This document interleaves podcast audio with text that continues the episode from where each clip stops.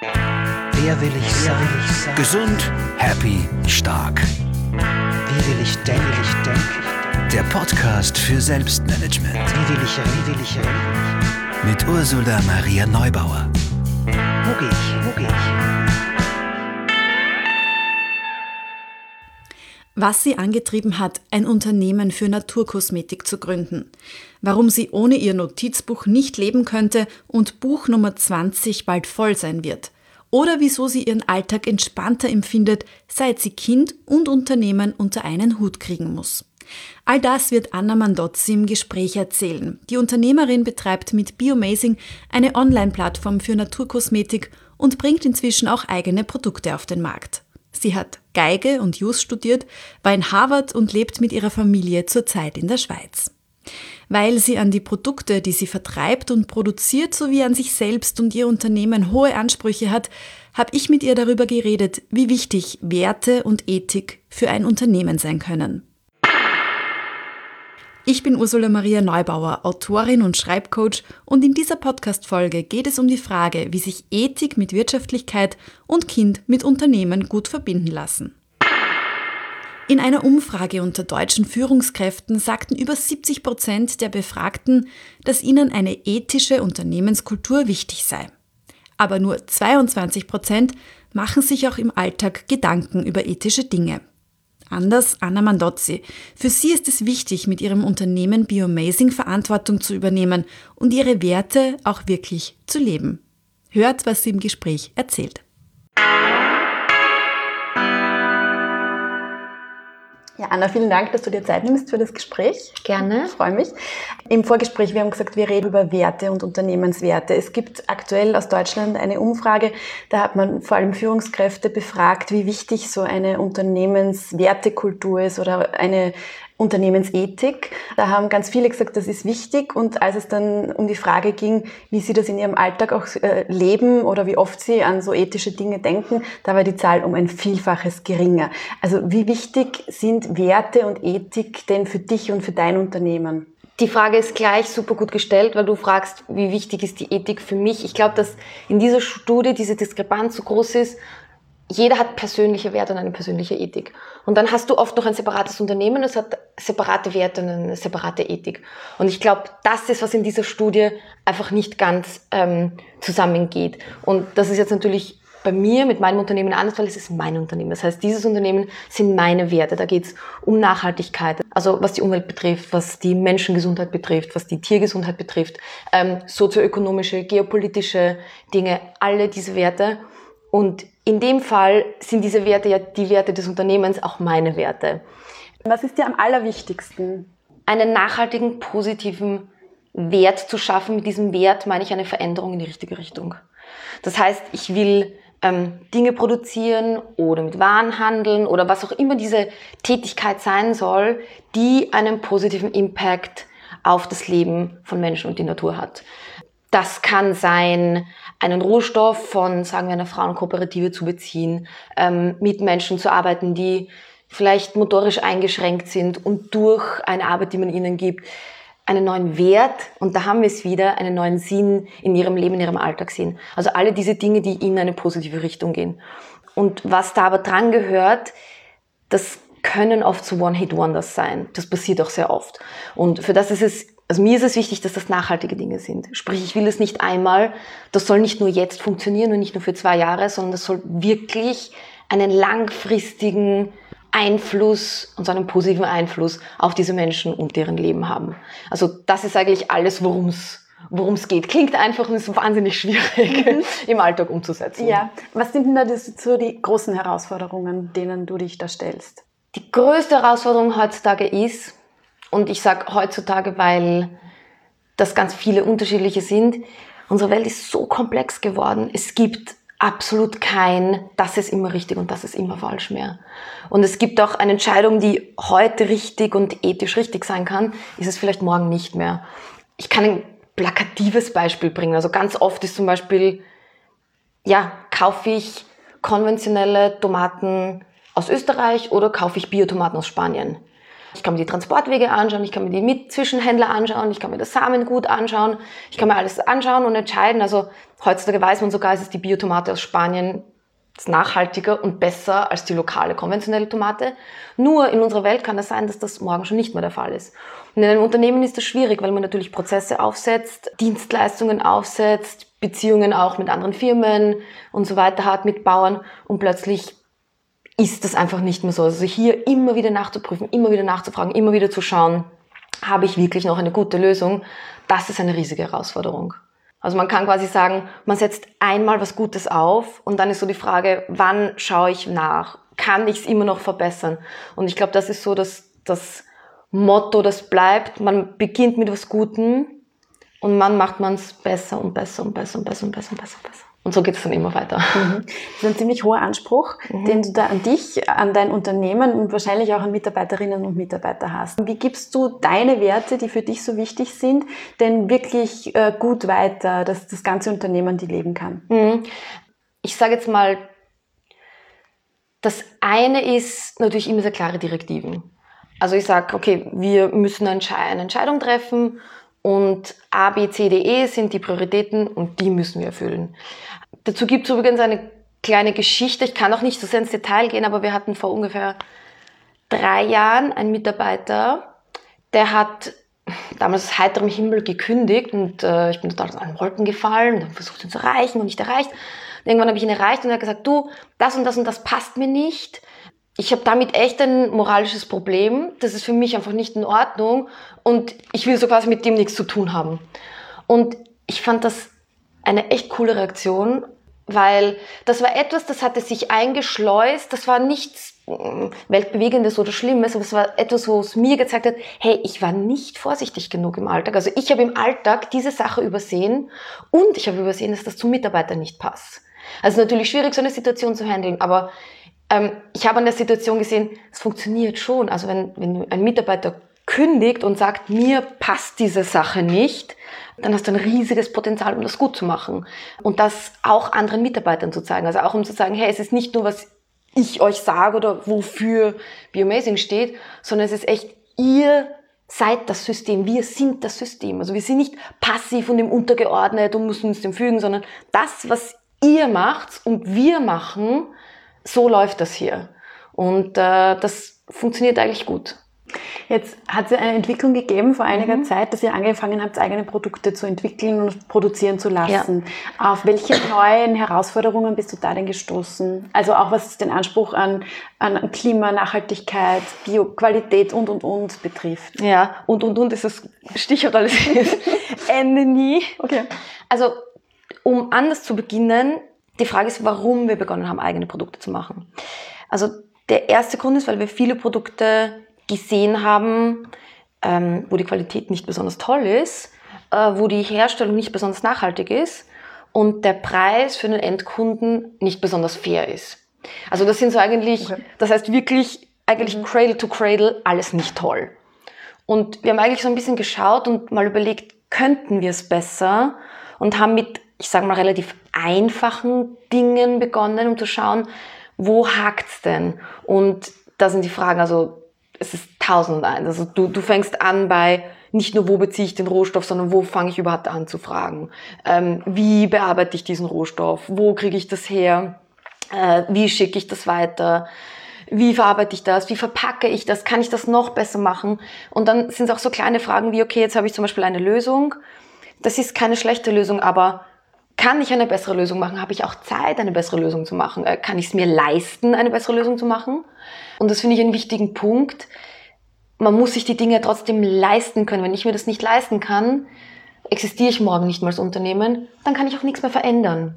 Also alle diese Fragen und das ist halt wirklich ein ständiges Abwägen. Ja, darf ja. ich da kurz einhaken, weil das ist ein interessanter Punkt, weil also diesen Anspruch, diesen positiven Impact äh, haben zu wollen und gleichzeitig aber ein Unternehmen zu sein, das natürlich auch gewinnorientiert sein muss, damit es mhm. sich diese Dinge leisten kann. Mhm. Wie geht für dich das zusammen? Also in den letzten Jahren gab es da ja zum Glück einen Paradigmenwechsel. Also ganz lang hieß es in der Wirtschaft, es geht quasi um Geld oder um Profit. Und das ist wirklich, endlich sieht auch die Wirtschaftsökonomie das ein.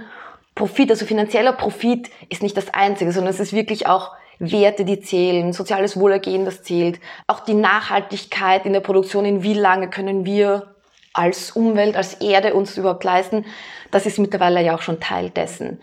Ich bin der Überzeugung, dass man auch finanziell eine Stabilität braucht. Wie gesagt, sonst bin ich abhängig von jemand externen, den gibt es dann vielleicht nicht mehr, oder ich kann einfach das alles nicht mehr machen.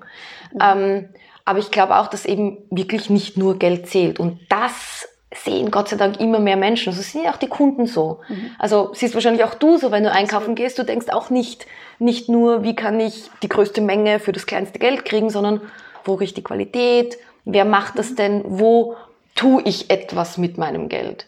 Also, also ein bisschen dieses Umdrehen von Profit ist nicht nur Geld bekommen, sondern auch Geld geben an die richtige Stelle. Also wie kann ich als Kunde quasi mit meinem Geld, man sagt wählen, aber ich meine, wie kann ich mit meinem Geld wirklich im Kleinen was tun?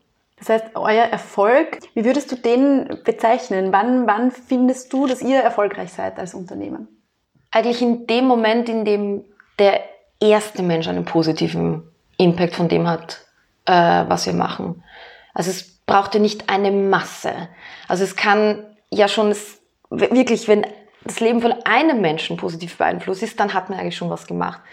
Die Frage ist eher, wann ist man fertig? Und da ist die Antwort nie. Sondern die Frage ist eher, okay, ich habe diesen einen Menschen glücklich gemacht oder, weiß ich nicht, ich sage jetzt mal, diesen einen Baum gerettet oder, oder diese Sorte ähm, oder, oder diese Produktionsstätte mit Leuten, die versichert sind und, und Handarbeit machen und so weiter.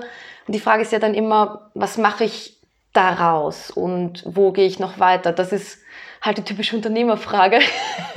Nicht, wann bin ich erfolgreich, sondern wo treibt es mich jetzt noch hin und was kann ich jetzt noch machen? Was hatte dich denn ursprünglich angetrieben, das überhaupt zu gründen? Weil, also, du kommst aus einer Musikerfamilie ja. eigentlich, hast doch Geige studiert ja. und dann Jus. Ja. Ähm, also, der Weg war vielleicht ursprünglich einmal ein anders gedachter. Mhm. mhm. Was hat dich da angetrieben? Das ist eine gute Frage.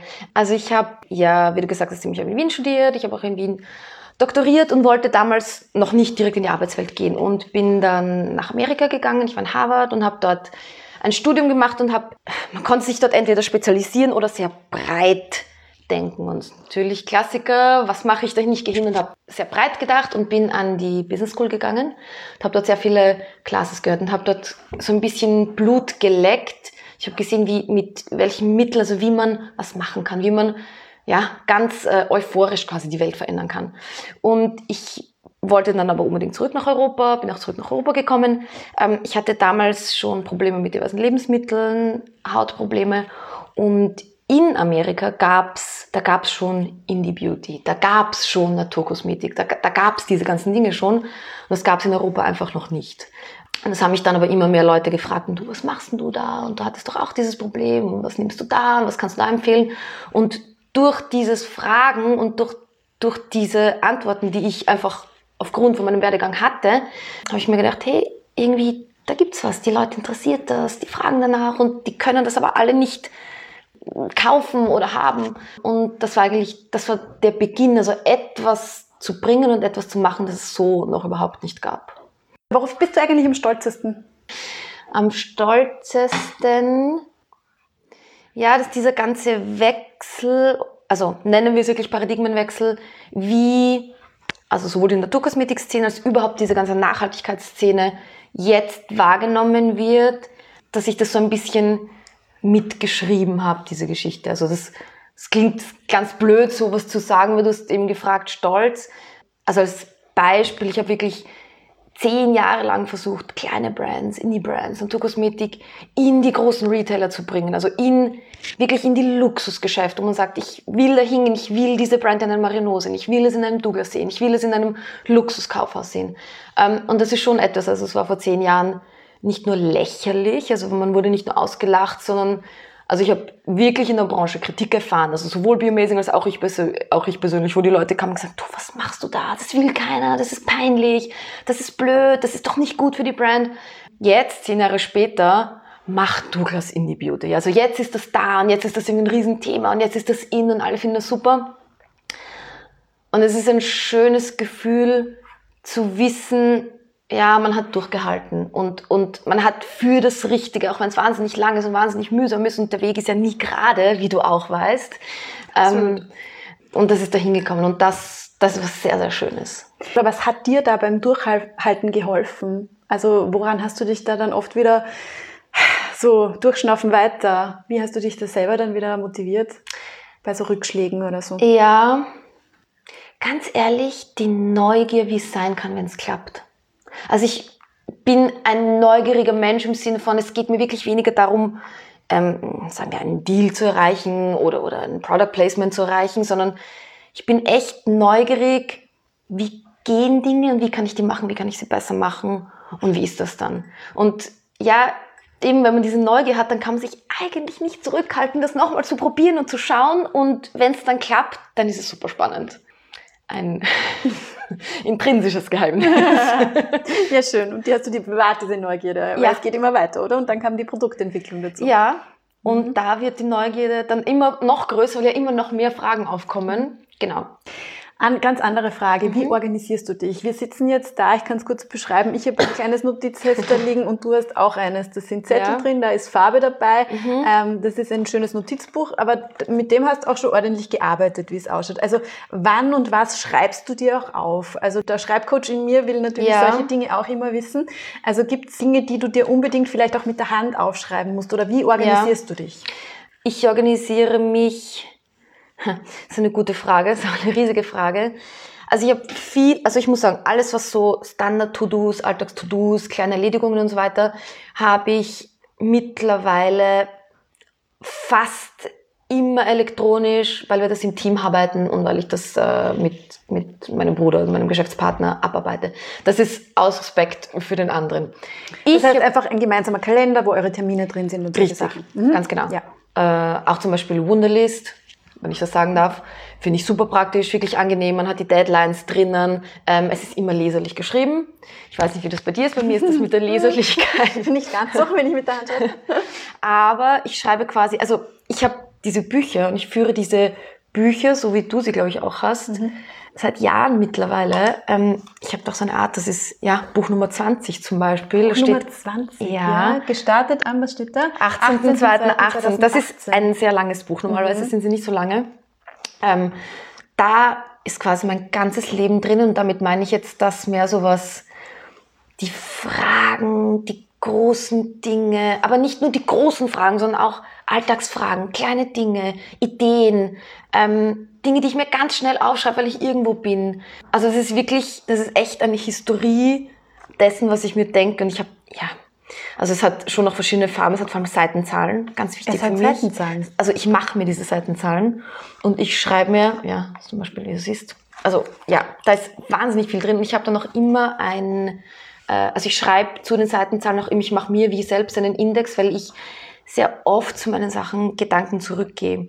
Ich mache das nicht am Ende vom Jahr, mhm. sondern ich mache das äh, regelmäßig, sagen wir, einmal alle zwei, drei Wochen für diesen Zeitraum und dann aber wirklich mindestens einmal, sagen wir alle sechs, sieben Monate, zurückgehe und schaue, viele Dinge vergisst man äh, und will man wieder denken und sich fragen und aufarbeiten manche Dinge lösen sich. Also es gibt irgendwie Dinge, die sind total groß und auch belastend und irgendwie schaut zurück und sagt, hey, das hat sich total gelöst. Ja, also Schreiben und zwar wirklich das manuelle Schreiben ist für mich mhm. total wichtig. Und ich bin auch eben ein bisschen ein Nerd. Also es muss Linien haben, das Buch, okay. und es muss ein blauer, dicker Stift sein. Mhm. Ähm, ja, also ich finde dann eben, wenn man schreibt, ist dieses Bild, also der Akt muss sich irgendwie schön anfühlen, das gehört irgendwie dazu, sonst kann ich gleich tippen, mhm. weil Tippen mhm. bin ich ja schneller. Also es geht ja schon darum, das auch zu genießen. Und es muss ja auch schön ausschauen ein bisschen. Weil bei mir ist zum Beispiel, man sieht es auch an der Schrift, ich bin zum Beispiel auch ein, ein sehr emotionaler Mensch im Sinne von, ich empfinde sehr stark, mhm. also nicht unbedingt super hoch rauf und runter, aber ich empfinde stark und manchmal schreibe ich ja auch in diese Emotion. Ich dann gar keine Linien habe, könnte ich nicht garantieren, dass ich nicht super groß und super durcheinander schreibe. Also dieses Bild, also eben der Akt des Schreibens, nicht nur das, was man denkt, nicht nur das Inhaltliche, sondern auch das. Auch das wie ja, Ja. ist für mich was sehr, sehr, sehr Wichtiges. Mhm, Sehr spannend. Eine Frage habe ich dann noch so, weil es, da geht es ja schon so ein bisschen um, also wenn ich Ideen aufschreibe oder auch meine Emotionen da irgendwie mit ausdrücke in dem Geschriebenen, wie kümmerst du dich denn gut um dich? Also du hast ein Kind, du hast ein Unternehmen, du bist in, in der Schweiz und in Österreich unterwegs. Wie schaust du gut auf dich? Es gibt die eine Sache in meinem Leben, die mich rettet, neben wirklich meinen Büchern. Also echt wirklich, wenn ich mein Buch und das dabei habe, dann bin ich schon bei mir. Für mich ist es Yoga.